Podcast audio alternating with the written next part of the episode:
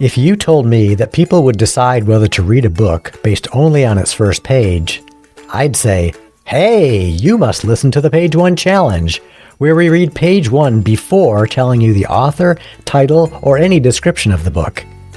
Is that a fair way to judge a book? no way, but it is fun. Here, give it a try.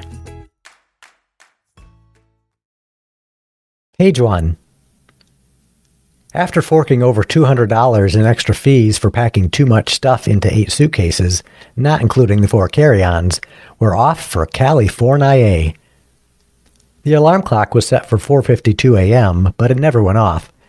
I was up every 5 minutes afraid I'd oversleep and fail to get everyone out of bed on time.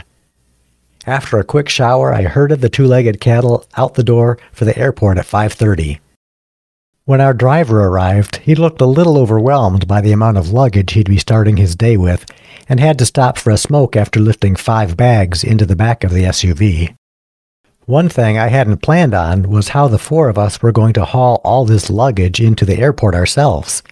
I'm notoriously allergic to airport attendants who want to help. I knew Tammy would be able to haul her fair share. She reminded me of the line in Planes, Trains, and Automobiles with Steve Martin and John Candy. The line is She's short and skinny, but she's strong. First baby came out sideways. She didn't scream or nothing. Chandler looked at me like I was treating him as an indentured servant, and Liv had only one hand available. The other was reserved for taking selfies. Regardless, we made it to California, where I promptly stole a luggage cart from a woman who left hers in the hall outside the bathroom. In my defense, I didn't see her go into the bathroom, but the kids did, and they decided to wait until I loaded it up with luggage before informing me that the cart belonged to someone else. They are now fairly certain that their dad became a hardened criminal before exiting LAX. That was page one of Until Tomorrow Little People, written by Matt DeBoer, published by Glass Spider Publishing in 2021. By the way, this is actually a true story of a family moving to Hollywood so the kids could chase their dreams of becoming actors. And they succeeded. Matt told me this about the book.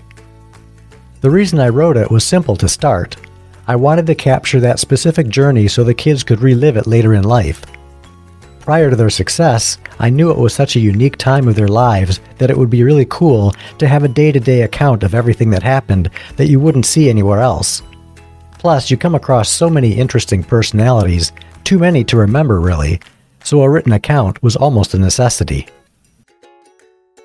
That's all for this episode of the Page One Challenge. If you like this quirky podcast, please like and subscribe and share it with your friends.